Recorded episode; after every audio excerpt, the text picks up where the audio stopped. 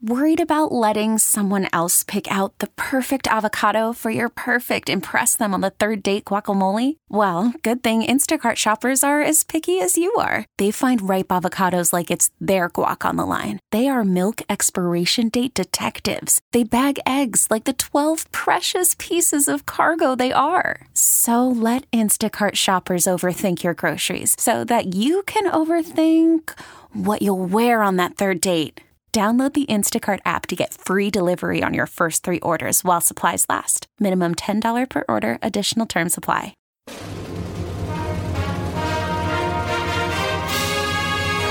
Hey, Trojan fans. It's time to get into the huddle with the Peristyle Podcast. The Peristyle Podcast is your weekly ticket to U S C football and recruiting news. Don't forget, you can download the podcast twenty-four seven at our website, peristyle podcast dot com. And now, here's the host of the Peristyle Podcast, U S C Football dot com publisher, Ryan Abraham.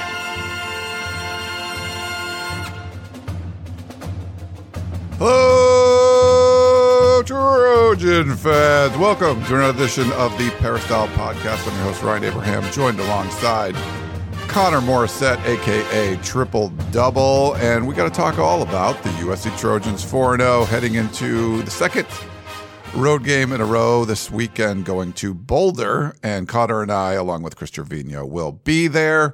So we're going to throw out the game that just happened. Uh, U S C defeats Arizona State forty-two twenty-eight. Kind of briefly talk about that, what's been, what we've been hearing from practice. We got to hear from Alex Grinch, defensive coordinator, Lincoln Riley, the head coach, and several defensive players heading into practice, which will be a little bit later on this afternoon. And of course, the nine a.m. big noon kickoff game for Colorado. You got the seven thirty p.m. game in Tempe, then a nine a.m. game, which is almost like a short week, and Lincoln Riley actually mentioned that, and then another seven thirty game after that for uh, Arizona. If you're watching live on YouTube, thank you very much for doing that. Um, please uh, like and subscribe over there.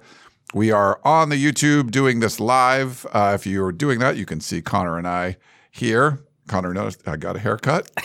didn't notice didn't. yesterday, though. Sorry. That's okay. It's not like, you know, you're my significant other or anything, so that's good. Do you ever do that? Like, do your girlfriend get mad at you if you don't notice a haircut or something? It happens, I'm sure. All oh, the time. Mine colors her hair, but it doesn't change, so I don't notice because it doesn't change the color, and then she gets mad when I don't notice. But it's very similar. It goes from like black to black, so I don't really understand yeah. that sometimes. Okay. So definitely been there. Uh, nice. All right. Well, thanks everyone for uh, joining us there. If you have questions or comments for the show, you can email us, podcast at U S C football dot com. We got a bunch of emails to get to. Uh, we also have a bunch of voicemails, uh, four two four, two five four, nine one four one. Leave us a voicemail or shoot us a text. I think we have a text to get through as well. And if you have the Apple Podcasting app, you can follow us over there at the Peristyle Podcast and leave us a five-star rating and review. We do have a couple of new reviews, Connor. Sweet. Uh, I think they're critical of you. I'm not sure. I'm just kidding. Oh, please. Hey, let's go. No. Smeez Griffin, five-star review from Smeez Griffin says, "Fight on from New Jersey. Been a U S C fan since I was about eight years old, even though I live in New Jersey. I love that this podcast keeps me connected and in the loop with any and everything going on around U S C. Appreciate all the hard, the hard work you guys do. And I'm always looking forward to new content. And we, the Trojan family, come to play in New Jersey. I'll be sure to be the loudest one in the stadium." Fight on with a little fight on emoji. All right. What a very, review. Thank you so much. Very cool. Uh, and then we also have A J K twenty twenty. Join the Trojan party with a fight on emoji. Uh, he says, "I don't even listen to the podcast on Apple Podcasts, but y'all make uh, always make my day with them. So I want to show my appreciation. I've been a U S C fan my entire life, and you guys are hands down the best place to get my U S C updates. I appreciate what you guys do. Fight on." Well, thanks for that. Not even an Apple Podcast listener, and uh, went over to Apple Podcast to leave us a rating. So thank wow. you. Yeah, so kind. Thank you. Very, very, very cool. I uh, just also want to thank, while well, we're thanking people, um, Trader Joe's for all the uh, many years of sponsorship of the Peristyle Podcast. Um, are you an air fryer guy, Connor? You, yes. You, yes, I am. Do you like using the air fryer? Makes it a lot easier cooking a lot of different things, so yes. It is cool, and I, I got one of these ones that you kind of fold up, and it, um, I love it. But I'm looking at new stoves, you know, new ranges, and a lot of them have air frying capabilities in the stove too. So I'm always looking for kind of things like, what can I throw in the air fryer? And uh, I looked over at Trader Joe's dot com, and they have these root vegetable fries. So they're they're multicolored fries, different root vegetables, but you can go right into the air fryer with them. So seasoned and um and you know already cut and ready to go. So I'm like, something like that is like very cool because man, you can knock those out quick. Like it doesn't take long to uh, prepare as far as like uh, preheat or anything. Something right from a bag into an air fryer. Like I've made fries before, which is cool, but you gotta like cut the potatoes, soak them in water. You know, there's there's a process like to be able to just kind of put right from the bag into the air fryer. So I definitely want to try these out. Root root vegetable fries. So go check them out over at Trader Joe's. Sounds healthy. We make a lot of salmon in the air fryer, little salmon bites. Those are delicious. Chicken. For Yom Kippur the other night, my girlfriend's Jewish. We made latkes in there, so you oh. can really do anything. Yeah. That's cool, and I, and, you know, a lot of cool stuff from the frozen section of Trader yeah. Joe's. You can uh, like pop on in there. All right, uh, I guess we have a little bit of um,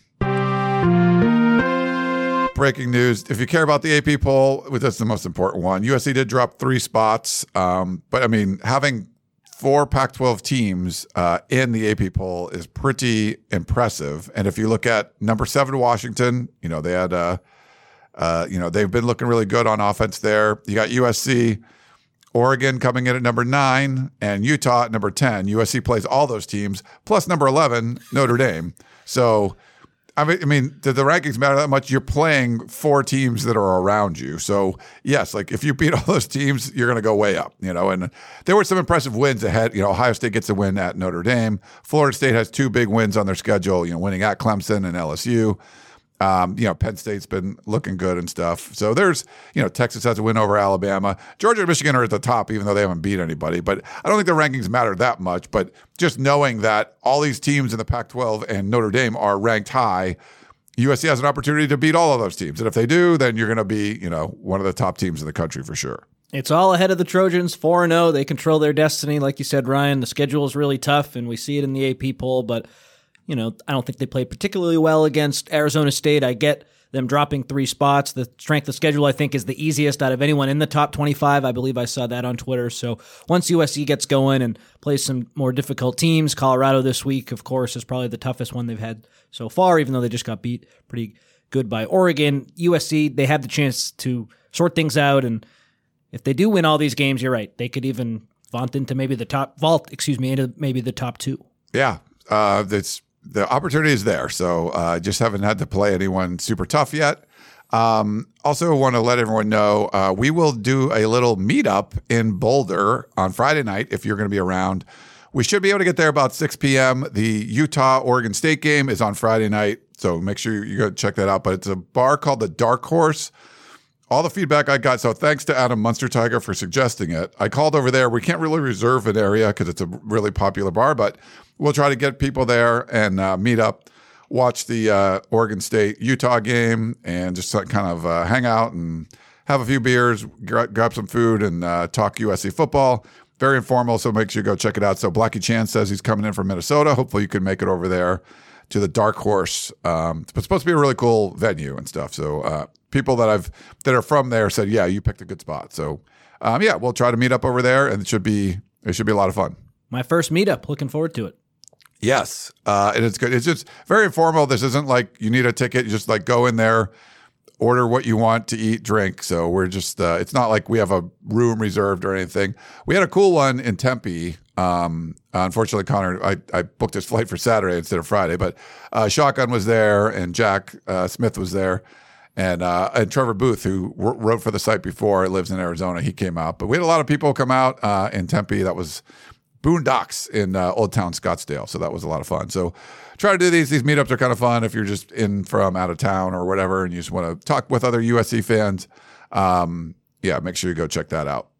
Looking forward to my first one. We had such a nice time in the offseason, Ryan, doing a couple fan meetups before the year started. So uh, it's been really great so far, and looking forward to it. Yeah, uh, looking forward to it as well. So check that out. We want to talk. I mean, we're not going to like dive into the whole deep dive on what's going on with uh, with U S C and Arizona State. We were going to talk about some of the stuff that's going on, but I think the general theme, Connor, there was, you know, I for I when I posted this, it was more about there's a lot of concern out there. Now we did a tunnel vision show. Actually, did two. Make sure you check out uh, Brendan Rice. We did a tunnel vision show with him. Let me show you that touchdown that he had. Uh, that, that was pretty cool. One of the touchdowns, one of the two touchdowns. Leads the team in touchdowns right now. He's sort of my X factor for this game, having played at Colorado. And, you know, leading the team in touchdowns, I think that's, uh, you know, that's an important aspect too. Um, but, you know, looking at this team right now, the sort of theme was, should you be worried? And when we did our show on Sunday, by the way, I wouldn't recommend being worried about, you know, something you can't really control. But, um, you know, that's just me being a psychologist or whatever. But when we talked on Sunday, I think a lot of people felt we were being too, there were people that were really upset. Uh, after the game, they were mad, and they were just like, everyone sucks, and this team's going to lose every game. And we're sort of like, look, relax. Like, it's going to be fine. And then uh, I did a show with Harvey Hyde, and he was, you know, on Monday, maybe a lot more critical of some. And then a lot of people were like, oh, you're be- that's being too negative or whatever. So I think there's definitely fans on both sides of this aisle, Connor, that are about, uh, oh, doom and gloom, everything sucks, they're never going to win another game, to, you know, don't worry about it, they're four and oh, you know, you're going to, you go out on the road and all that kind of stuff. I would kind of want to get your thoughts on this. You know, I've had a couple, I know you got to rewatch the game, um, you know, thoughts on sort of like where the state of where this U S C team is and areas that you might have for, you know, concern.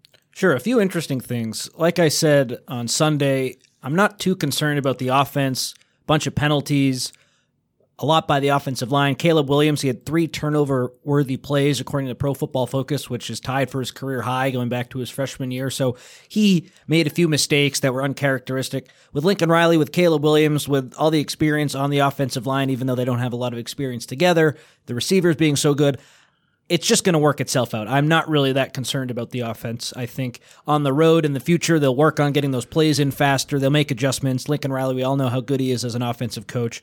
Not too worried about that. Defensively, after rewatching the game, a little bit more concern there. The only way A S U was going to beat U S C was by scoring touchdowns, and the Sun Devils score three. The one that Drew Pyne threw to Elijah Badger with Sierra Wright in single coverage, nice play. Yeah, you probably want Wright to cover a little better there, but they beat you. That's fine. The two other touchdowns were really, really big mistakes and really concerning, especially last year when U S C struggled so much defensively. The first one, Cam Skattebo, third and ten on the U S C fifteen after the Marshawn Lloyd, Caleb Williams bad exchange fumble. It's a third and ten, and Alex Grinch, he's known for being so aggressive. Kenny Dillingham knows he's aggressive. He brings pretty much everyone. Even safety Calen Bullock gets sucked up a little bit. And what happens? Skattebo bounces a run to the left outside the tackle and scores a fifteen-yard touchdown. I thought that play call was really, really bad, because the only way, like I said, A S U can beat a team like U S C with such a good offense is scoring touchdowns. And what do you do? Third and fifteen, you, or third and ten from the fifteen, you give up a touchdown. And then the one in the fourth quarter when Skattebo broke those two tackles, that was obviously a really big mistake by Eric Gentry and Max Williams too. So it was shades of last season where you question the coaching staff a little bit, you question the execution. And I think defensively you have to be a little bit concerned because it looked like last year. Yeah, and I think um – what you can say, though, is that this there's things that this defense does well. Yeah. And, you know, they get after the quarterback well. I think a guy like Bear Alexander, I thought, you know, Kenny Dillingham did a really good job um, calling plays early, sort of taking advantage of the aggression that you knew the U S C defensive front would would bring. Um, I mean, getting finishing with fourteen tackles for loss, eight sacks, even though a lot of them were late. It's still – fourth quarter of the game was close. It's not like fourth quarter sacks don't count because the game was close. Those count as much as anything else. Um, but I would say, you know, they do some things really well. And if you go to an analogy, like when people say something like, oh, you know, whatever, the stars aligned. And, and sometimes just things happen. And I feel like this was sort of a stars aligned game. You could look at U S C against Stanford, like, everything aligned for U S C in the first half, right? They just go fourteen to uh, forty-nine to three. Like everything sort of worked, nothing didn't work. You just everything just it was like perfect. And when you saw Oregon play Colorado, they had the right motivation. They were like the stars kind of aligned, so just they were going to get blitzkrieged and just blown away. And I feel like it didn't work to like A S U uh, winning the game, but a lot of stuff aligned where they were, you know, they ran the weird pooch punt thing that you punted and then nobody was there. And then U S C puts somebody back and then they get the first down and, uh, you know, taking advantage of the aggression, sort of making Grinch back off a little bit. It just seemed like whatever, you know, and Dillingham just threw everything at it. It still wasn't enough to win, but it made it a lot closer than people think. And to me, it felt like one of those sort of stars aligning games. And sometimes you make your, it's it's almost like making your own luck. You know, like you could go to work if you're going to some office building and, uh, you know, say you hit snooze a couple of times and now you're a little bit late and you're parking on a different floor and, oh, I didn't get to my meeting on time. And you're like, well, like this didn't work out for me today. Well, you also hit snooze twice, but you could be getting there a little bit early. And for some reason, there's like a conference and you had to park upstairs and the elevator wasn't working. So, I mean, there's things that some aren't in your control. And sometimes it's a combination of both. And I feel like this is sort of like a combination of things. Like U S C did some stuff that was sloppy. They weren't getting plays in on time. They were trying to change the play too much. But A S U was we came to play. Like it was a night and day. If you want to say this is the way A S U is, they might not look like that again for a while. Like Drew Pyne is out now, but they look like absolute garbage uh, against Fresno State. But there's just it's a different game. It's a different team. It's a different situation. So to me, it's kind of like I didn't want people to just be jumping off buildings because U S C sucks and, and Arizona State, you know, they gave up twenty-eight points and Fresno State didn't give up any. Um, so I, that was kind of the way it was. But I, I feel like it was kind of like this stars aligned sort of thing where it just, you know, things and some of it was in U S C's control that they screwed up. And then some stuff just Arizona State did way better than what they had done earlier in the year, if that makes sense. Definitely. And a lot of the trick plays like that pooch punt throw, what a throw by Skattebo. Probably a play you'll never see again. A lot of the trick stuff didn't lead directly to points. It kept the ball on the, or kept A S U with the ball and extended drives, and they kicked field goals. I believe there was maybe a trick play or two on the Sierra Wright uh, touchdown when he was in coverage. But the two touchdowns that I referenced earlier, that was just straight up one-on-one football. That was Skattebo rushing for fifteen on third and ten, and then Skattebo breaking two tackles on a fourth and seven, I think, for a fifty-three-yard touchdown. So two touchdowns, nothing to do with trick plays on those two drives, and I think that's where the concern was. People kind of get up in arms like the U S C defense was better than it looked because all those trick plays, other teams won't throw the kitchen sink at them, and that's true. Some of the trick plays you won't see in the future, and it's tough to defend those when you don't know they're coming. A S U executed really well. The kitchen sink was thrown at U S C. That's all fair. But on the two touchdown drives I mentioned, that was just straight-up football, and U S C didn't look very good. Yeah, I would agree with that. Uh, we have a bunch of comments uh, on YouTube about it. I want to address this one. Uh, so do you think Grinch's job is on the line? In fact, if the stars don't align and Colorado scores more than six points, we're not, I don't think Lincoln Riley's firing any, you know, defensive coordinators changes aren't happening. Uh, but I do want to talk about sort of what, uh, he talked about yesterday when we were at practice, and he used, you know, I like my food analogies. He was using a lot of different sports analogies. And I think listening to what he has to say, and, and Connor, I think you wrote about this too. Um, make sure you go check that out over at U S C football dot com.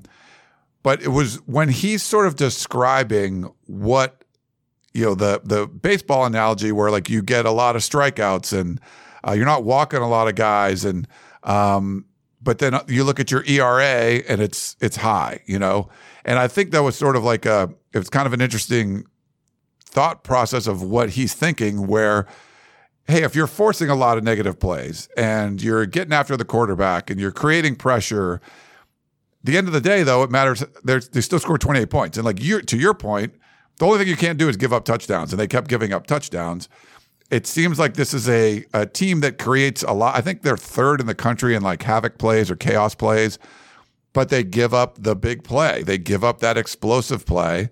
And it a lot of times it leads to opponent touchdowns. And when I don't know what sort of metrics that like Alex Grinch and, and Lincoln Riley and they they use, but from what he said, it, to me it sounded like I have like these metrics. Like if you're you're if I'm giving you a job uh, um, review, you know, like okay, Connor, you've been with us like three months, and I have like a bunch of things to check off. Like okay, so I want to make sure you get this many stories done, and and these are on time, and this you know not a lot of typos or whatever it is, and I check all these things off, and like somehow the numbers are terrible, and like it looks like you did everything right, but like nobody's reading your stories, and it, it's that's the feeling I got when Alex Grinch was saying is like I have these metrics, and like we got after the quarterback, we did this, we did this, and they still scored twenty-eight points, and I think that's sort of where it was like it was almost like him saying like hey, I'm doing what I want to do, and they still scored points. Does that does that make sense? I had kind of a long description there. I would need to go back and listen to the quote. I saw another reporter tweeted that clip and Twitter was going crazy with it. They were all kind of laughing at Alex Grinch, and they didn't really love that analogy. I get what you're saying, and that makes sense. I don't know. I, I just I don't love crossing sports. So, you know, okay. if, if if we can stick to football, I think that would be better. But I get it. Like, they did the little things well, and what, maybe they gave up a couple homers and they gave up two runs, and their E R A is a, a little higher than you'd think after striking out eight or nine and going seven innings or whatever. I you know, I I don't know. I, I just I just think by and large, overall, the the grand scheme and things, why people are so frustrated after that game is because I, goes back to what I said earlier. It just looked a little bit similar to last season when you missed all those tackles. I think you ranked number one twenty in the country and missed tackles way down. Not what U S C should be doing, a team with all that talent. You have more talent on defense this year. So, yeah, while your E R A might be a little higher and you're doing a lot of the things correctly, why don't you have a low E R A and do more things correctly, I guess would be my response. No, I I, I agree with you there. It's uh, it's one of those things. Yeah, it's like, oh, well, that was a pass ball. And, you know, it's like, okay, pass balls happen. Or, that, oh, I got a balk and he went over. And then, you know, then someone hits the three-run homer. And you're like, oh. So, you know, you only give up one hit, but somehow they scored three runs. It's he, like, yeah. He also was talking about basketball, and he said at some point you got to make the shot. Like, you got to make the tackle. He he compared tackling to making a basket, which yeah. I thought was interesting too. He he watched the video if you if you haven't seen it yet on YouTube. He was filled with similes and metaphors and, and sports comparisons. To his credit, it was pretty interesting. Sometimes you don't get a lot from Grinch in those press conference settings, but he had a lot to say yesterday. He does. I mean, I I give him credit. He talks. I mean, he'll tell you like what he's what's on his mind and what they need to do better. And um, you know, just because you tackle good one week doesn't mean you can rest on your laurels. You got to tackle again the next week. So I kind of feel like there's going to be a bounce back in this one. And, you know, with Colorado, you know, Shedeur Sanders is great. He gets sacked a lot. You know, he got sacked seven times last week with Oregon. To his credit, he's still in there. You know, U S C sacks Drew Pyne eight times and he's out. Um, it's one of those things where, you know, Colorado's not really good at running the ball. U S C was having a hard time kind of stopping the run sometimes. Um, if they give up a bunch of rushing yards to Colorado, that's probably a bad sign. But, you know, what Colorado does well, you know, they'll probably make some big plays in the passing game, but U S C is going to force probably a bunch of negative plays. And so I I feel like this is going to be a pretty good bounce back. I think both teams are going to bounce back. Like, Colorado's not as bad as we saw at Oregon. They're going to have a huge crowd, nine a.m. You know, who knows what's going to happen with that. And then U S C, I think, is going to play better than what they did too. But U S C is just a lot more talented. Uh, I think they're going to have advantages on both lines. So I wouldn't compare it like, oh, U S C didn't beat Colorado as bad as Oregon did. Well, Oregon was home. Like like I said, like there's sort of stars aligned against Colorado in that one. I mean, some of the pregame talk, you, you, Oregon put out a video afterwards, and some of the pregame mess that some of the players were talking, including Shiloh uh, Sanders, you know, Deion, one of Deion's sons. I mean, there was some stuff. There were definitely, you know, Dan Lanning was motivated, or Landanning, like as we like to call him on the podcast of champions, but um, Landanning was motivated, and that team was motivated. And so we saw last week like a U S C team that didn't seem all that motivated. Um, I'm curious if there was any sort of look ahead to this game. I feel like they're going to be motivated knowing how, you know, they played kind of poorly. Caleb Williams had a bad game, even though he's counted for five touchdowns. And I feel like they're going to play a lot better. And I think when if U S C plays a lot better and Colorado plays a lot better, it's probably going to help U S C, not not as much Colorado. The one area I'm looking at in U S C Colorado is the touchdowns when you're on defense. How many touchdowns are you giving up defensively? Because like I said, the only way some of these teams who aren't as talented as you can beat you is by scoring touchdowns because your offense is so good. We know U S C's going to put up a bunch of points against Arizona State. The offense, Lincoln Riley said, I was about as disappointed as you can be in an offense that averaged nine yards per play. He wasn't happy, and U S C still put up forty-two points. So the only way teams can beat you is if they're scoring with you, because we know U S C is going to score a lot. And then against San Jose State in the first game, U S C gives up four touchdowns. Against Arizona State, it's three touchdowns. Can you get off the field? I don't care how you do it, if it's a turnover, if it's a fourth down stop, if you you make a team punt. Can you hold teams to three points?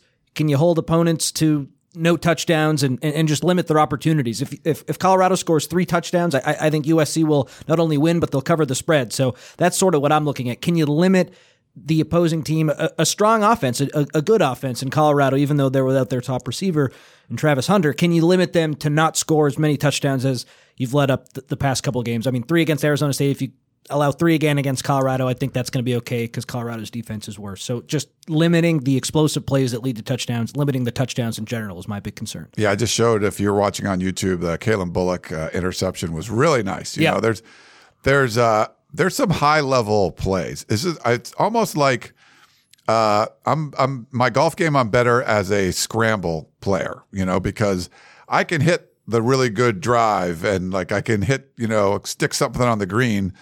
But then I can also shank one sideways. So if you're playing your own ball the whole time, it's like, okay, I'm not going to – there's going to be some blow-up holes and stuff. But if you're playing on a scramble team, you just kind of get these high, you know, high-level plays. I don't – not every – if I screw up, there's other someone else to kind of fix this. Like, you don't really have that luxury.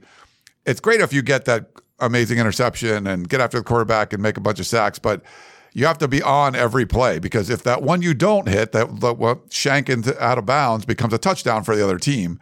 And I feel like that's sort of, you know, you, it's great to make the big play. And uh, they've made some for sure on defense. And I think they're better than they were last year, but you can't give up those big plays too. And it's sort of like you need to, you know, have some sort of balance where it's not just, uh, you know, feast or famine, where it's like, oh, big play, big play. Oh, crap, give up a big play, you know. And I, I feel like that's what we've been seeing a lot from this U S C defense. Mm-hmm. And the first Arizona State touchdown when Alex Grinch blitzes and even Calen Bullock comes up too far as the free safety, that was U S C expecting a pass and going for a sack or a turnover, a big play, when if you just get off the field there and let them kick a field goal, you're you're still winning seven to three. You overcome a turnover in your own red zone by only – letting up three points. The second A S U recovered that fumble, you could put pretty much give them three points. So the worst case scenario was the touchdown. And then what do you do? You be way too aggressive on that third down. Kenny Dillingham outsmarts you. Go for the big play. It doesn't work. They score a touchdown. It's worst case scenario. Yeah. Um, Blackie Chan b- brought up uh, Drew Pyne did play against U S C last year. Uh, yeah. So that's part of like the stars align thing. He played for Notre Dame. Obviously, they had a better run game, better defense, better offensive line and all that. But the week before, A S U had to play like four quarterbacks. Like everyone was hurt, and it, like and Lincoln Riley mentioned this. Like Drew Pyne was going to be the guy. He prepared all week to be the guy. That's just he's already have confidence playing U S C last year. Like there's a, a bunch of things that sort of lined up to let him do well.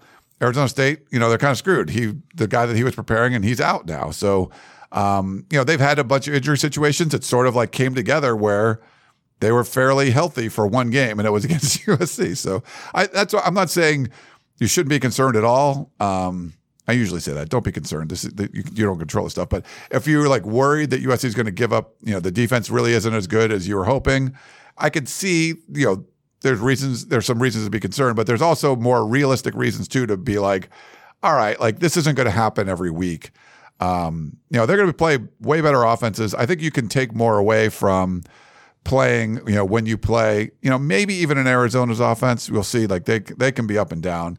But the teams on the schedule that are ranked, you know, if they play and win at Notre Dame, I don't really care how many points they give up. You just want to get the win, you know, and I feel like you can be more judgy or whatever if you want with some of those better teams. This this was a weird one, the first road game and all that kind of stuff. I look at it a little bit differently. I think against those ranked teams, it, like you said, it, it's it's win at all costs, but I don't really care about style points as long as you beat those really good ranked teams. I care a little bit more about style points against an Arizona State, against yeah. maybe even a Colorado. How it looks, I think, is important. Obviously, it's how it looks is always important, but how it looks against those not as talented teams can reveal a little bit. And then when you go against those bigger teams, okay, if U S C is winning some games, maybe then closer than they should have, we can say, okay, I, you know, I don't know how they're going to do against these bigger teams. And then we're probably going to be right if they're not winning by the margin they should, then they go on to lose. So style points early, I think you can take stuff away from. For sure. Um, I would go the, on the offensive side of the ball, we had a comment, uh, Marshawn is going to show out, and he did yes, look he is. amazing. Um, Lincoln Riley was asked, I know people get, why don't you ask him about the run the ball more? Well, Lincoln Riley was asked about that, and he sort of was like, oh, you know, we ran him hard, we ran him enough, and then by the end of his answer was kind of like, we could have run him more. And uh, I, I feel like sometimes you're kind of doing things for a reason as opposed to like, oh, we want to like run this play. Like U S C just pretty much comes out and throws the ball a bunch of times, uh, usually to start a game, and then they kind of get into the run game a little bit later. But what are your thoughts on sort of like the run game and if they're going to run Marshawn Lloyd and, and Austin Jones a little bit more in this one?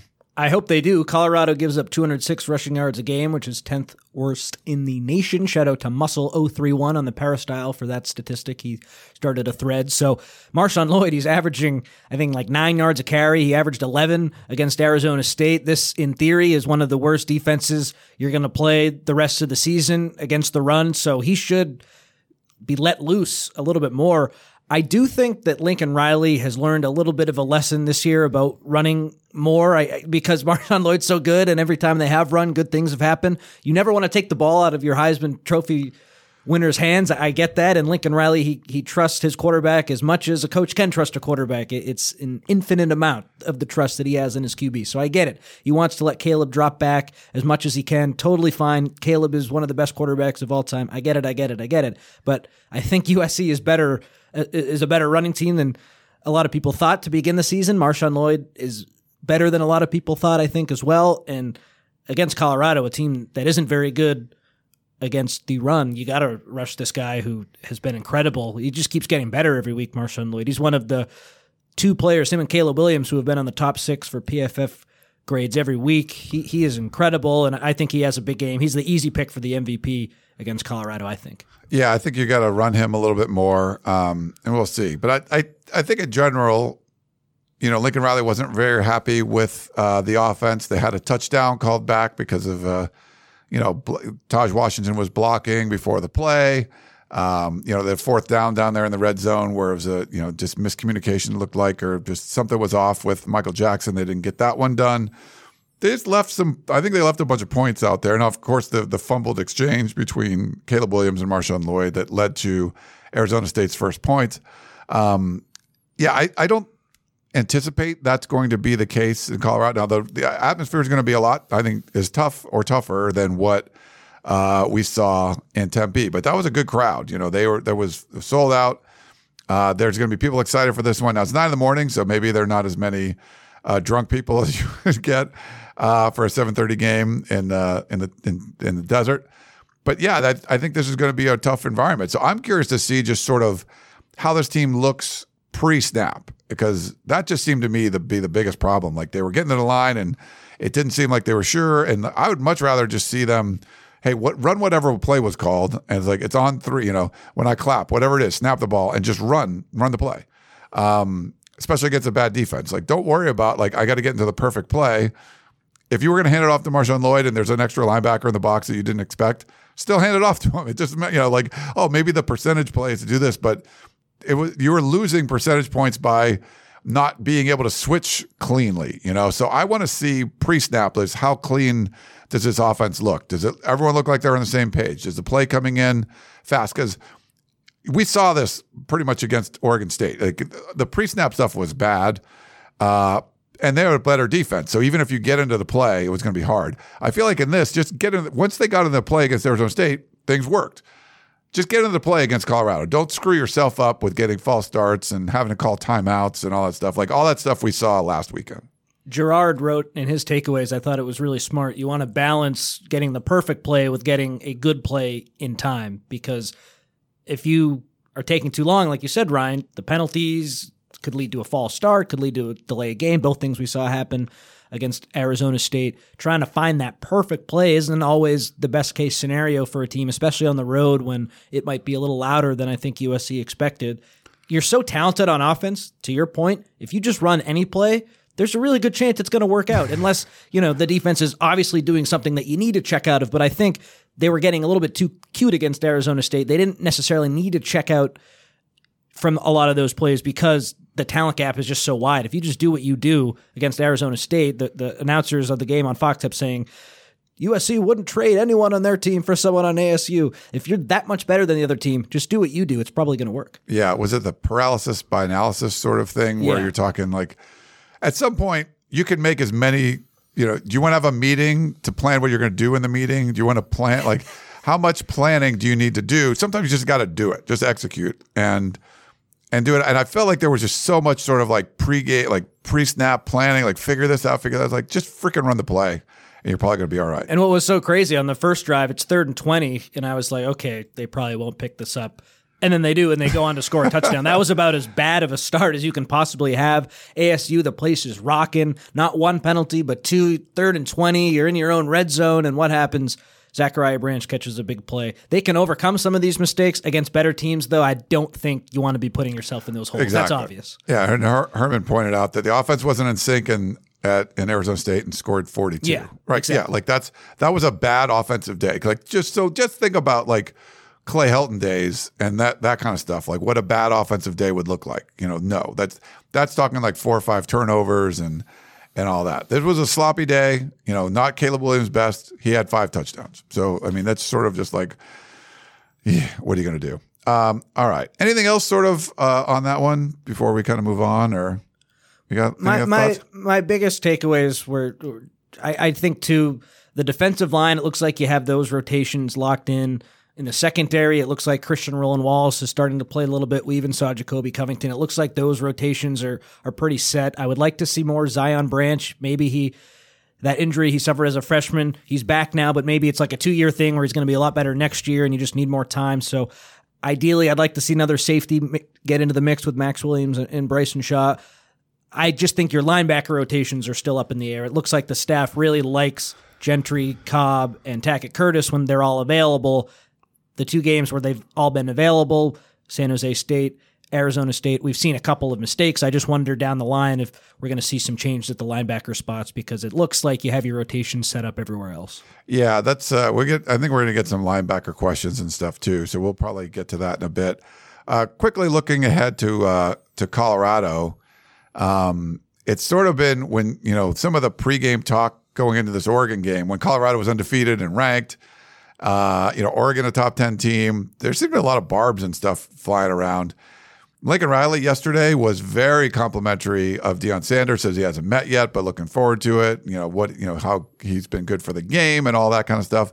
And it sounds like from what I've heard from Deion Sanders too, very complimentary of what Lincoln Riley and U S C have been doing. So I, I think both coaches or both programs, and not that U S C was getting involved in this kind of stuff anyway. That's not really their style. That's not Lincoln Riley's style. But sort of like getting into this of uh, just there wasn't going to be any bulletin board material like I think we saw uh, in the Oregon-Colorado game. I, what what did the buildup to that game look like? Because didn't Dan Lanning not do much? And then once they put their foot on the gas, the pregame hype speech that he gave starts to leak out. And like I feel like they didn't do a lot of talking. And then after the game, they did a ton of talking. So I think U S C, they were never going to do any talking. If anyone did talk like that, talk trash, Lincoln Riley would not be happy. It's not how they no. operate over there. And I think the difference between the U S C and Oregon, if U S C does go out and perform really well and, and get a big win, you won't see any of that talk afterwards. So I, I think we can learn a lot about what happens after. As for Oregon, Ryan, you mentioned the mess that they were talking, or excuse me, Colorado, the mess that they were talking before the Oregon game. I think they probably learned their lesson. Maybe being at yes. home, they might talk a little bit of trash, but I, I don't anticipate like they were humbled. I, I you know, I, I think they're going to learn from from all that trash they talked because you could argue U S C is better than Oregon and U S C maybe will have a similar performance. Yeah, Oregon had like this, they, I think it was like a six minute video almost that they produced from the win. Um, but they had their own camera crew. You know, Deion Sanders has got like three different shows following around, like so many cameras, everything.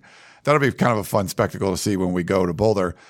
But Oregon kind of did their own thing, like put a bunch of production value into it. Like they had cameras on the field pregame, and like Shiloh Sanders goes over and starts talking trash about how they're going to beat everybody. I mean, it was some, I forget exactly what he said, but it was it was not complimentary towards Oregon. We're going to kick your ass kind of stuff. And this was to the Oregon camera. So then they get to play that in their video after the game. Like, this is what Colorado was saying, and here's what we did to them. Uh, you know, it's thirteen nothing in the first half, and Oregon's deep in their own territory and uh, runs a fake punt, you know, and like they were they were coming out swinging the entire time. Like this was like try to score a touchdown every single play, and uh, that's really what the Ducks were focused on. And it just, you know, Colorado wasn't ready for it, and uh, man, it just snowballed and stuff. But a lot of our listeners don't like Oregon and Dan Lanning. I get it, but you have to admit from a recruiting standpoint, they played that perfectly. They knew all the eyes were going to be on them. They routed Colorado. All the hype video, everything was in place. Yeah, love or hate Oregon, they they really did a good job with that, I thought. When they had the spotlight on them, they performed really well. And if you're a high school kid, you're watching that, how can you not be in, at least interested if Oregon's interested in you? Yeah. All right. Uh, well, why don't we do this? Let's take a uh, quick break. We will have a preview show for U S more details about U S C and Colorado. Thursday night Tunnel Vision, I think it'll be me, Connor, and Jack, if I'm not mistaken. So that will go up in podcast form as well. If you're listening to the podcast or if you're on our YouTube channel, that will be live there, live on Facebook, live on Twitter as well. So more preview. And we'll have a whole bunch more preview stuff going up on U S C football dot com. Like I do my five questions uh, in exchange, which are always a, a, a fun feature where we'll ask the publisher of the opposing site some questions about their team. So Adam Munster-Tiger does a great job covering Colorado. So I'm exchanging questions with him, and we'll get into more details of all that kind of stuff, what's going on on the site. Uh, so make sure you go check that out. But we're going to take a quick break, and we will come back and uh, start answering your questions. Back in a minute.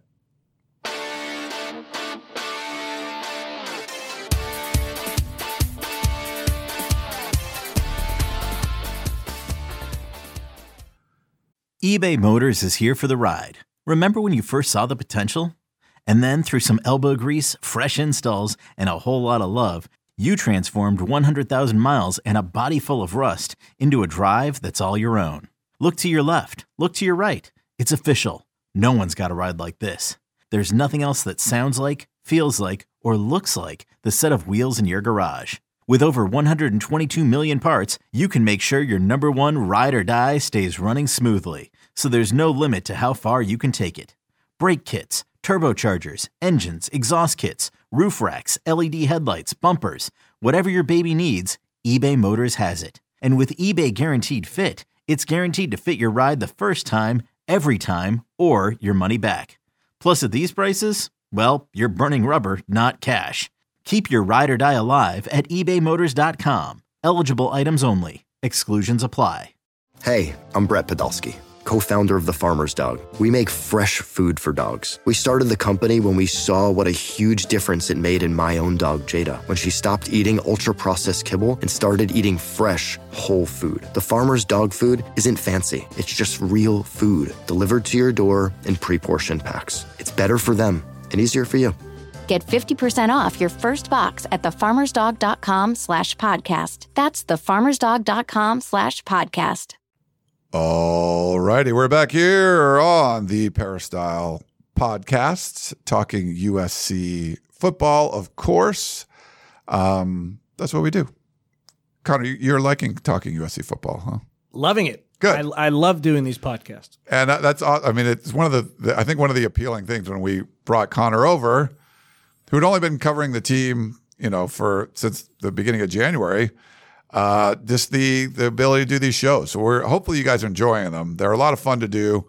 We try to give you a variety of guests and uh, information and formats where some are just audio only, some are video, some are live, some take voicemails, some have live calls, all that kind of fun stuff. So we try to give you a variety. So if you didn't like me, then listen to one of the shows that I'm not on. Or if you don't like Connor, listen to one of the shows he's not on. Uh, we get to stuff like that. So we get, give you like lots of uh, variety, hopefully. And uh, we appreciate everyone coming in. We have a couple hundred people watching live on YouTube, so thank you uh, for uh, doing that. All right, we got a bunch of uh, questions to get to. Three simple words. You've got mail. Woohoo! Woohoo! I love it. Um, why don't we go voicemail? And this was one we just got uh, earlier, so I'm going to play this one for you. Hello, Ryan. This is Thomas from Malibu. Just got done listening to Coach Harvey Hyde and several callers following the Arizona State game. I, maybe I'm missing something. Are we oh and four or one or three? If I not, I know I'm getting up in age. Maybe I'm not paying attention and adding the four quick enough. But last time I checked, we're four and oh. We got Colorado on Saturday. We got Arizona. And then really, quite frankly, we got the stretch of the four big games that are going to make or break the season. Coach Hyde, listen, I love listening to you, but let's be clear. Lincoln Riley knows what he's doing. We don't need every second of every day to be second-guessing this guy. For crying out loud, they didn't look good against Arizona State. Lincoln said it. Anyone who watched Stevie Wonder could watch that game and know U S C looked horrible. Jake Olson. But let's not jump to conclusions after sixty minutes, okay? We were not as great as we thought we were after the Stanford game, and we're certainly not as bad as we think we are after the Arizona State game. So Coach Hyde and fellow uh, Peristyle Podcast fans, tap the brakes a little bit. Let's see what happens on Saturday. I have a good feeling that maybe this was a little bit of a wake-up call on Saturday, and our Trojans are going to come out on fire on Saturday up at Folsom Field. Anyway, Thomas from Malibu, great show. Thank you for all you do, Ryan. Fight on. Great call, Thomas. And I agree. And that's I think that's what I tried to convey on our Sunday night show. It's just like it's not as bad as you feel right now. And just like U S C beating Stanford wasn't as good as that. Like, you know, Stanford actually almost won the game. It should have beat Arizona when they were playing at home. It's just week to week is going to be a little bit different. And sometimes, like we talked about, like the stars sort of align. So, yes, I, w- I would say pump the brakes a little bit when it comes to the sky is falling and everything's, you know, going to hell in a handbasket. For all the talk about Lincoln Riley's defenses over the year, over the years, the guy's seventy and thirteen in his career as a head coach. More often than not, you're winning the games that you should win. Pretty much always you're going to win the games you should win. Look at last year. Probably should have beaten Tulane, but there was a recipe to beat U S C last year, just have a really good offense, and their defense kind of kind of tumbled at the end there. But seventy and thirteen, a lot of coaches are not, are not doing that well, and and just, just the wins that this guy's able to have, I, I agree. You got to give him the benefit of the doubt. Questions about the defense for sure. I would be shocked if U S C lost against Colorado this week. Someone talked about firing Grinch earlier in a message. I think the only way that's even on the table a little bit is if U S C loses to Colorado. I do not anticipate that happening. Yeah, and I definitely. I mean, I think once what I harped for years before you were here, Connor, about just hire people that are good at their jobs. Get a good athletic director. You know why? Because they're good at their job and let them do it instead of, well, they hired like Lynn Swan and now you have to like question everything they do because most of the decisions were wrong, and it turned out that they were wrong. Uh, we said they were wrong when they made the decisions, and they turned out to be wrong. When you hire someone that's good at their job, they're not always going to do everything that you think is right. You know, like we were critical before of like, Jay, just run the play, you know, and there was a reason, I'm sure, behind it. Now, we'll see. Maybe Lincoln Riley's going to like, you know what, we could have just run the play. It would have been better than trying to figure this out with the crowd noise, and our communication didn't seem to be right and stuff like that. I mean, like, nitpicky stuff. But at the end of the day, you're like, he's forgot more about football than I ever know. I, I'm defaulting to this really smart guy who's good at coaching football because he's proven it, like you said. I mean, you know, you don't get a winning percentage like that not knowing what you're doing. So it's fine. Like, we're here to, like, talk about everything. We're not just going to paint a rosy picture of it. We're going to be critical of things like we always are.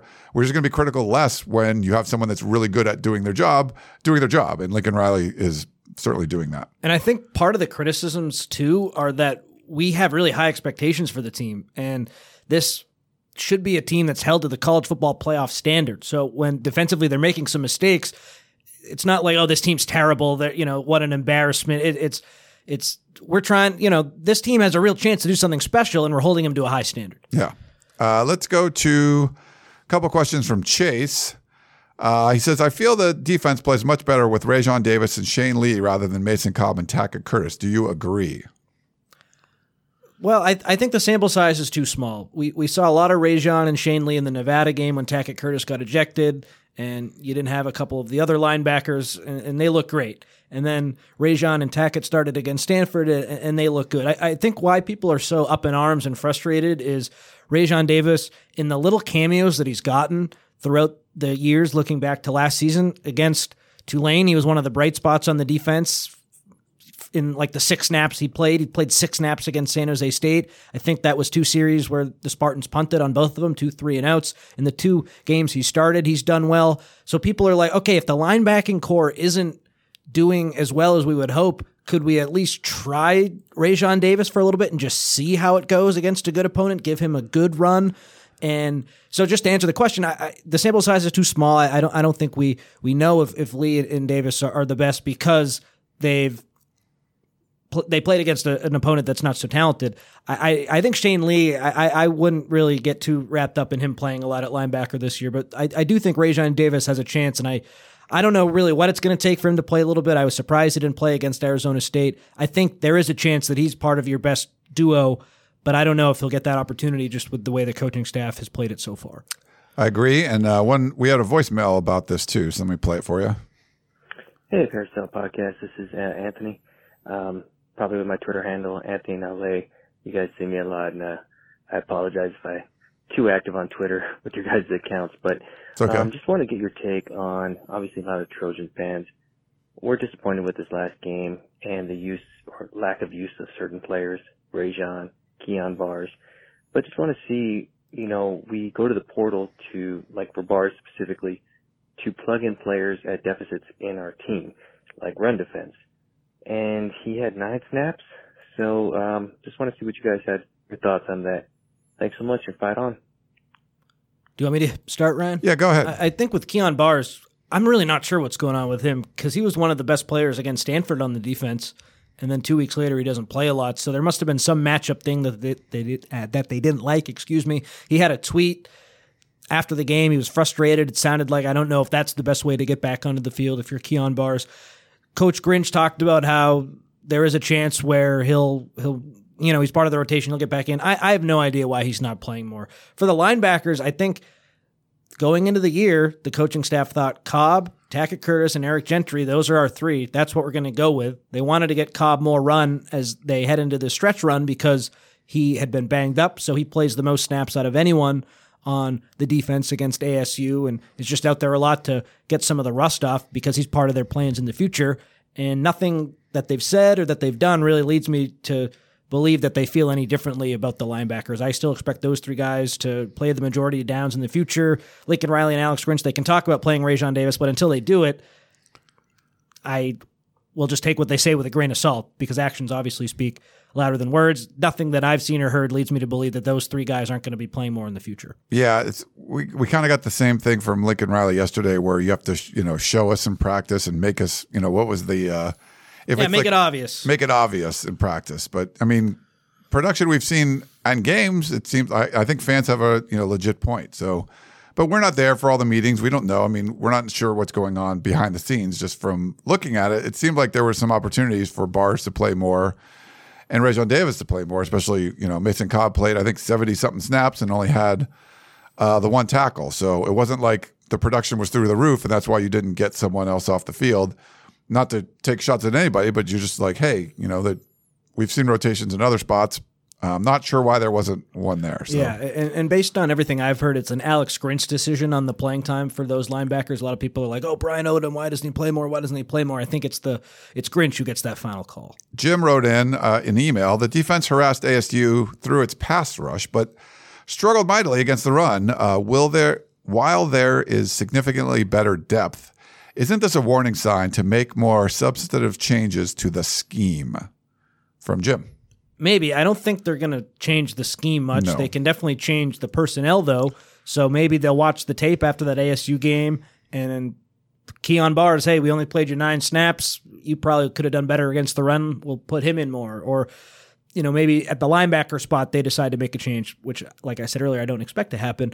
Uh, I, I don't think we'll get a scheme change, but you could definitely get personnel changes. Yeah, I would agree with you there. Kind of along the same lines.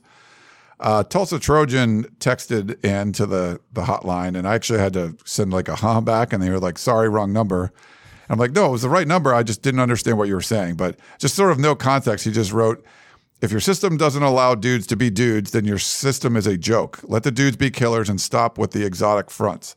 But he was talking about, uh, I followed up, and he's talking about Alex Grinch. He's not happy with the scheme. He wants dudes to be dudes, Connor.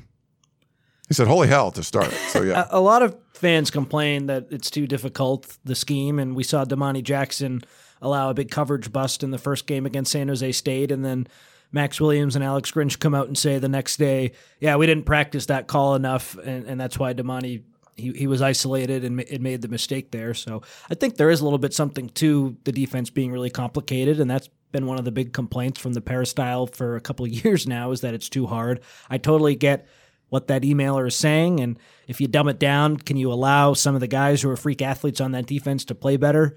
Maybe. Dumbing it down is probably the wrong word, but you know what I mean? Can you no, be a little bit no more basic? Saying, yeah. Um, so, yeah, but I just – why would he change? He, ha- he hasn't changed anything in the future – or in the past. I don't anticipate anything from a scheme perspective being changed down the line. I just – going back to what I said earlier, I think it would be personnel. We got one from an email, Steve in Poway. Uh, Ryan, you know where Poway is? San Diego, Connor. Right? Yeah, very there. Good. Nice.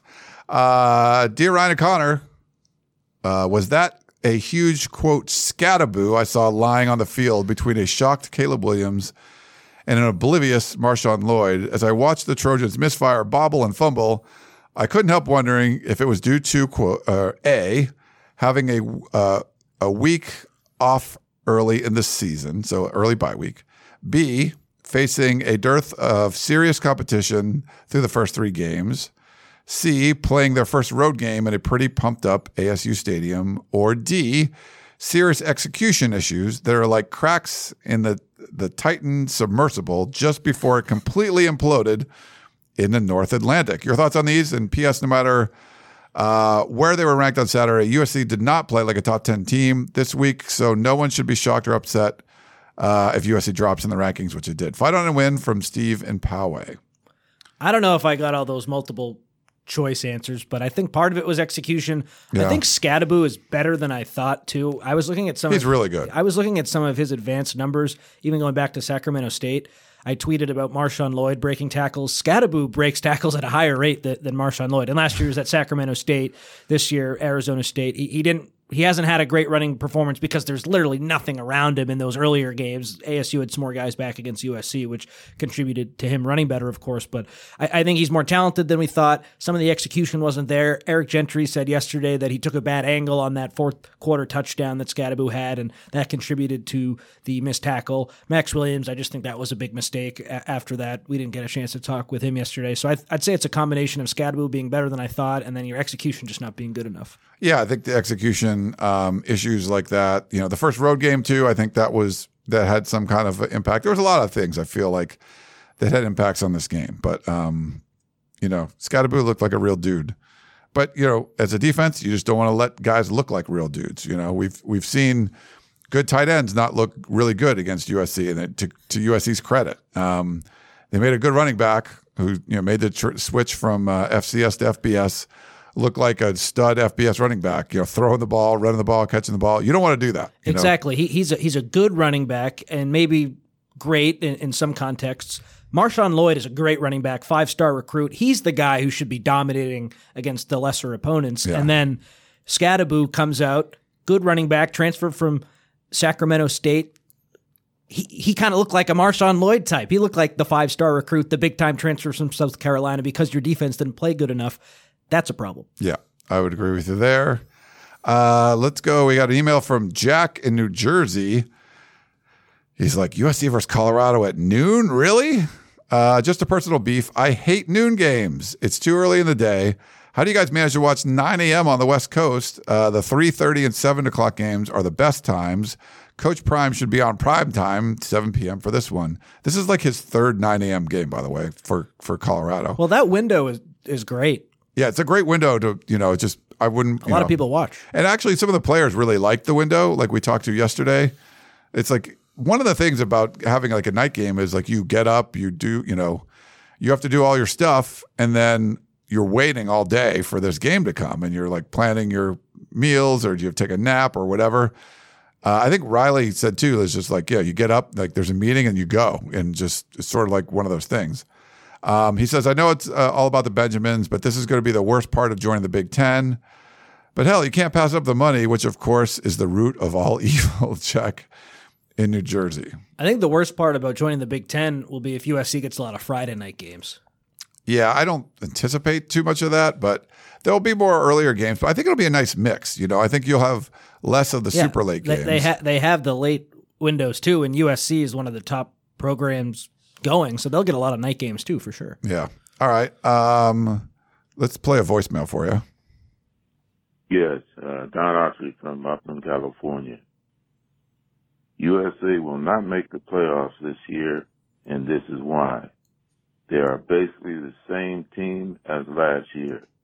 They have offense but no defense, just different named defensive players who are talented but need to be coached up. Coach Grinch cannot provide that. Therefore, it would be in Coach Riley's best interest to part ways with Coach Grinch and find a defensive coach who teaches effective defensive physical football. The tackling is atrocious. The corners are very weak defenders and tacklers, as evidenced in the Arizona Arizona State game. Sorry to be so negative, but I'm not a sugarcoater. Defenses wins games.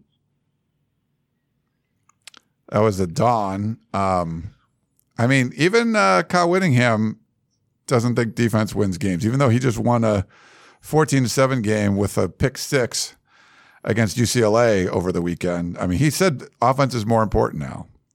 It is more important. And I think this can be a playoff team. They're a better team than last year. I would disagree with your assessment that it's the same on defense. They have much better players. They were this close to making the playoff with a really terrible defense last year. I think it's a better defense. Tougher schedule, but they can certainly make – I still feel they can make the playoff.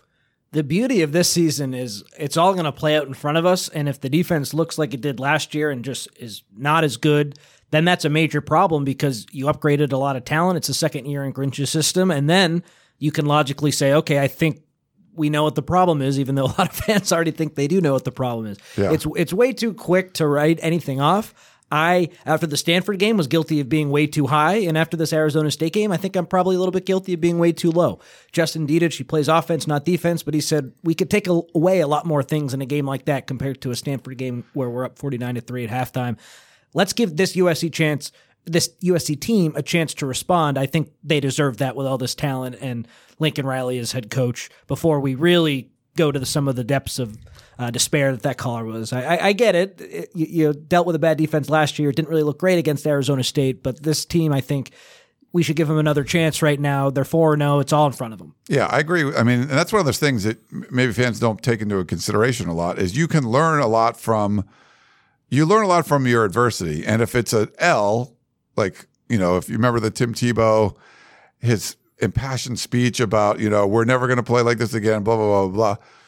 But they lost the game. And then they came back and won the rest and won the national championship and everything. But if you can do that after a win, so you don't get an L, you don't get a, a little one in the loss column, and you're able to bounce back from that, I think that's something you can build the team through. So I think that's what Justin Dietich was kind of talking about. So. And you got to hope that they do that. We have some uh, YouTube questions from the chat I will put up on the screen for you if you're watching on YouTube. Uh, D Beta, Beta one says, saw on Twitter last week, U S C will be wearing home Cardinal jerseys on the road at Colorado. Ryan, can you confirm? I know Colorado is doing a whiteout, so I was unsure if that meant the team was wearing white also. Um, both Connor and I have no clue. Uh, we're not uniform people. I'm definitely not. When people ask me like what color socks they're going to wear, are they changing their shoelaces? I have, I never know that kind of stuff. So I'm sorry. That's not something I get into. Um, Same here. Okay. Let's go to Tim. Um, I'm sorry. Someone might have that, but I just will not. Uh, do you think Corey Foreman will transfer or just get his degree and pursue other things? Yeah. We haven't really seen anything from Corey Foreman. I mean, I think he can get his degree and transfer. I think he'll do both. Yeah, I think that's a probably a the right option there. Um, we'll see, but it just doesn't seem like it's working out there. Uh, let's go to uh, Johnny. He has two points for Saturday. Um, one, will Riley attack Colorado's poor rush defense? And will Grinch allow Colorado's uh, anemic rush offense to gain chunks of yards on S C's defense? Yes to the first thing, and the second thing we'll see. He'll try not to, yeah. Of course. That's one of the biggest things. Colorado has not been a very good running team on either side of the ball, defending it and rushing the ball when they have it. So if they're moving it on U S C, I think you have to be concerned with that running back and that offensive line. They haven't been very good. Shedeur Sanders, if he beats you a little bit here and there, he's the best quarterback you've played this year. That's okay. Of course, you know, the, the U S C fans will say, oh, that's, that's not okay, but he's a good player. The the running back, he's while he was a highly rated recruit, they haven't been able to do anything. He's a freshman. Yeah, yeah. If they can do it against you, that's not a good sign. one hundred percent. Um, let's go to Joe. Thanks for all the questions and comments and stuff in YouTube, by the way. That's great. Uh, Joe says, how do we envision the cornerback play to fare versus Shedeur Sanders? Great question. They've, it is a great question. So... Christian Roland Wallace has played a lot more these last two games. He, of course, was suspended against Nevada, so you kind of have to throw that out. We don't know how much he would have played if he hadn't been in that first half. But against Stanford, he played a little bit more than Damani Jackson. Against Arizona State, he played over Sierra Wright. Jacoby Covington has even played a little bit. I do think we'll see all four guys in this game. I wouldn't be surprised if it was Damani Jackson and Christian Roland-Wallace getting the start against Colorado, because Sierra Wright wasn't fantastic against Arizona State. It's really competitive. If he loses his job because Christian Roland-Wallace played well and Wright didn't last game, that wouldn't shock me. And overall, I, I think that might be your best duo. I expect them to take some lumps because this Colorado passing attack is really good, but I think that might be your best option, those two, and I could see him performing pretty well. I love it. Okay. Uh, Blackie Chan, uh, who do you think will be the impact player on both sides of the ball? We sort of kind of gave the offensive one yeah. away. Do you have anyone outside of Marshawn Lloyd? I mean, Brendan Rice continues to play really well, but I, I look at Marshawn Lloyd for sure for me on offense. It's tough, yeah. Marshawn Lloyd, um, I think he's going to run the ball very effectively. Um, I do like Brendan Rice in this one. I mean, it's his second week in a row, homecoming. And no Travis Hunter. Yeah, no Travis Hunter to try to slow him down. But the, the problem is any any kind of receiver could go off on any given night. So I think it makes it a little a little tougher to do that. But I feel like, you know, he was catching the occasional touchdown uh, in the prior games. This one, he was like the featured guy. Seven catches, one hundred thirty-three yards, two touchdowns. Caleb Williams seemed to be looking for him a little bit. Now, this is his old team. Another homecoming, so you know he's kind of going to be my X factor on offense, I think. But Lloyd, I think, is going to have a huge game. One other guy, too, Zachariah Branch took some major hits against Arizona State. If he is one hundred percent healthy and ready to go against Colorado, I think he's the kind of player that absolutely kills the Buffaloes. We saw Oregon and Bo Nix. Bo Nix was like twenty of twenty on passes that were either five or ten yards or, or less, and U S C's bread and butter is getting the ball on those short passes to those slot receivers. Of course, Caleb Williams can throw the ball down the field too, but U S C, what do they do such a good job of? It's those short passes, getting guys into space. This great, this game for me screams Zachariah Branch having a big game too. On defense, oh yeah, I, I feel like if it's an M V P performance on defense, unless a secondary member gets a couple of picks or or something, it's really tough for someone in the secondary to win that M V P overall. So I, I guess I'll, I'll just keep rocking with Solomon Bird, who's looked great to begin the year. It's tough to slow him down right now. I like Solomon Bird, but I'm going to go Jamil Muhammad. I think he's leading the nation in like tackles for loss or something. Is that?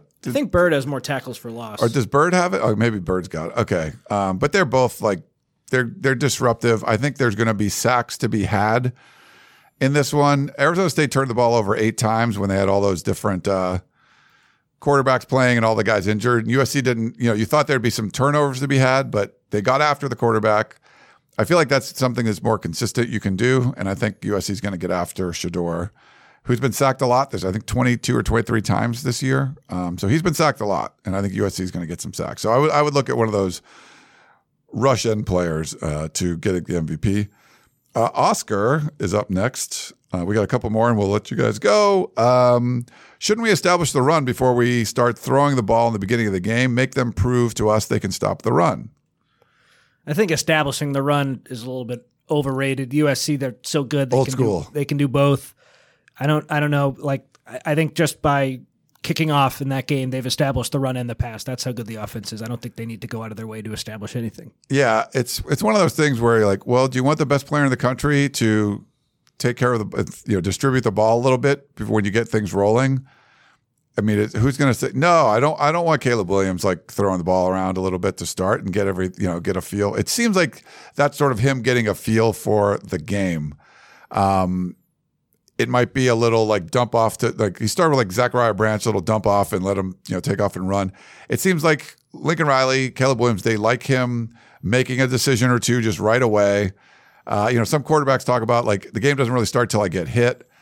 I've, I'm not a big soccer guy, but I saw on Twitter like someone retweeted uh, Maradona that was like when he was doing this warm up, like the stuff he was doing is just this crazy nonchalant stuff with the ball and his feet and his head and everything. I mean, it was just. It's sort of like how he got into these games, and it seems like for U S C and Caleb Williams and Lincoln Riley, you just let Caleb make a few choices to start, and uh, and boom, and you get things going. So I know the old school way is like hand it off, establish the run.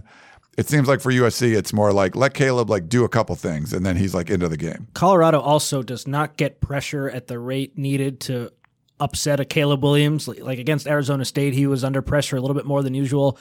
on Colorado, there's only one player that has two or more sacks, and he has two, Jordan Dominick. Everyone else is under two. The, the next is one point five, and then a bunch of guys have one. They do not generate the pressure needed to really bother Caleb Williams. So while everyone, including us, are talking about how, well, U S C's going to run the ball, Caleb Williams is going to have time, and when he has time, bad things happen, as we all know, for, for the, sure. for the defense. Yeah. Uh, we got one last one from uh, Eric. Let me pull this up. Uh, question. What's the deal about Lincoln commenting on Dennis Lynch's speech following his announcement of being put on scholarship?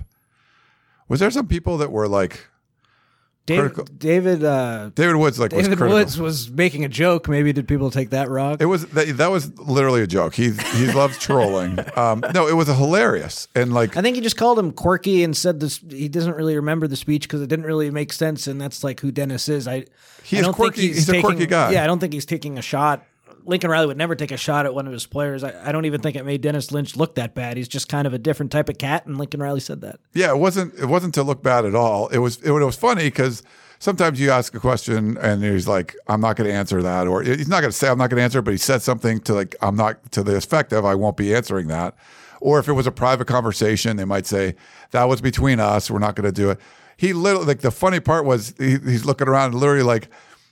Don't take it the wrong way. Like I, I, I couldn't describe it. Like if you're asking me this question, I couldn't describe what his speech was because it was sort of all over the place.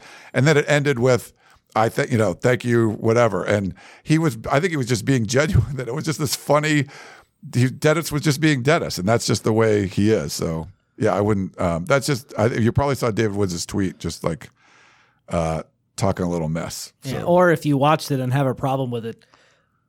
Coach isn't Coach Riley, Lincoln Riley's not the problem. You're the problem. You have a problem with, with yeah, what he said. It was, Out of everything he's ever said, and we're we're getting upset about him describing the kicker speech after he gets put on scholarship. That's so low down on the list. It was funny. I haven't seen. Did they put a video out of that or anything? Or no, maybe which not. That, and that was kind of like usually you do. I, I was surprised. Or even forget the speech. Just like. Yeah, like celebration, Dennis is on scholarship. I haven't seen anything like that. I was very surprised by that. Yeah, when he nailed that fifty-three-yarder. It's like, yeah, yeah, that's pretty good. We had one uh, little comment. I just want to address uh, uh, Mark, it looks like. or um, Love y'all, but why this awful time to go live? LOL, whole West Coast is at work. Well, one, you're here, so thank you. Do you not work? We're working, too. Um, so we have, so for the podcast, we, we do our tunnel vision shows at in the evening when we're trying to, that's really what we're focusing on, a live audience. The, the podcasts are like, we have to do them when we can do them. And like, um, you know, practice is coming up a little bit. So we try to get it. We'll do it before practice goes.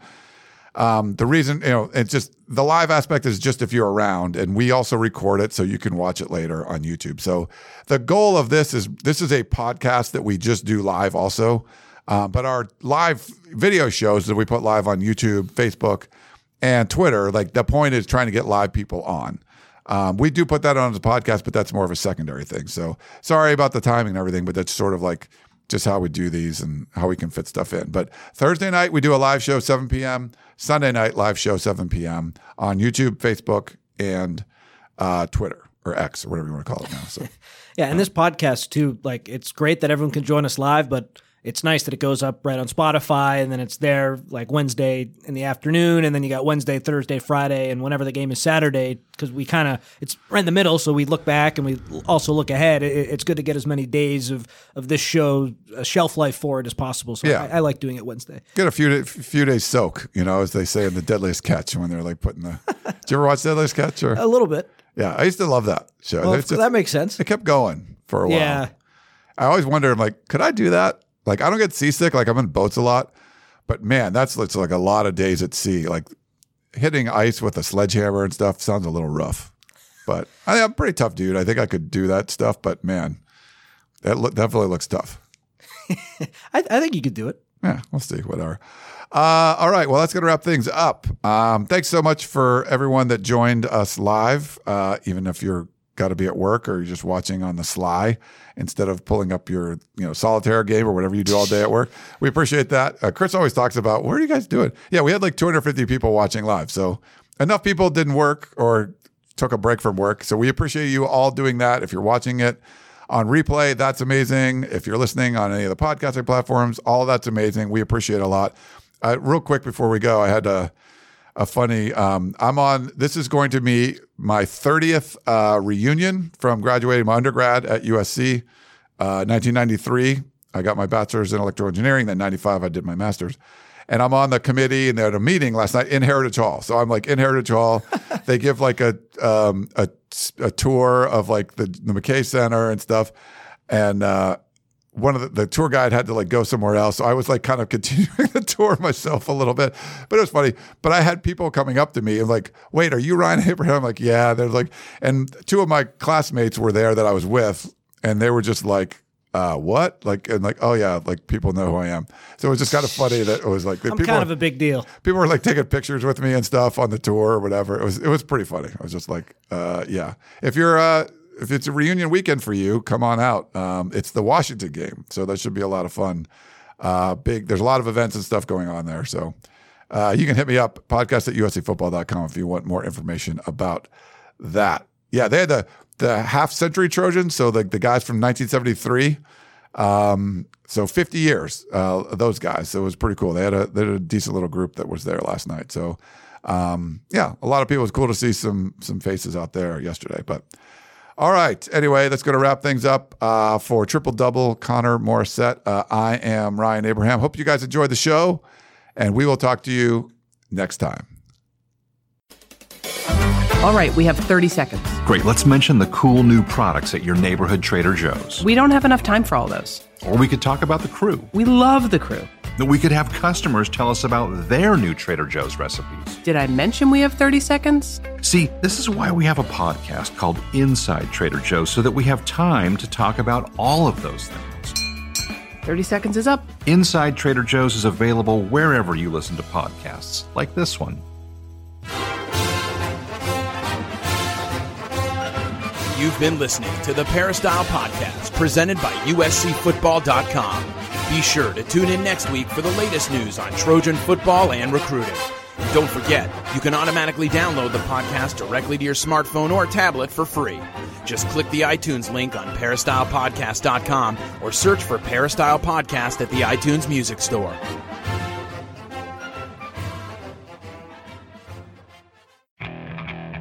Okay, picture this. It's Friday afternoon when a thought hits you. I can waste another weekend doing the same old whatever, or I can conquer it. I can hop into my all-new Hyundai Santa Fe and hit the road. Any road. The steeper, the better. Because my all-new Santa Fe is available with H-Track all-wheel drive, so I can hit the trail without a worry in the world. Heck, with three rows and best-in-class rear cargo space, I can pack the whole family in with all our gear. We've got available dual wireless charging for our phones, so we'll never lose touch with civilization, and we won't lose touch with the primordial power of Mother Earth. So which is it? Waste the weekend or do something a little more epic? And conquer it in the all-new Hyundai Santa Fe. Visit Hyundai U S A dot com or call five six two, three one four, four six zero three for more details. Hyundai. There's joy in every journey.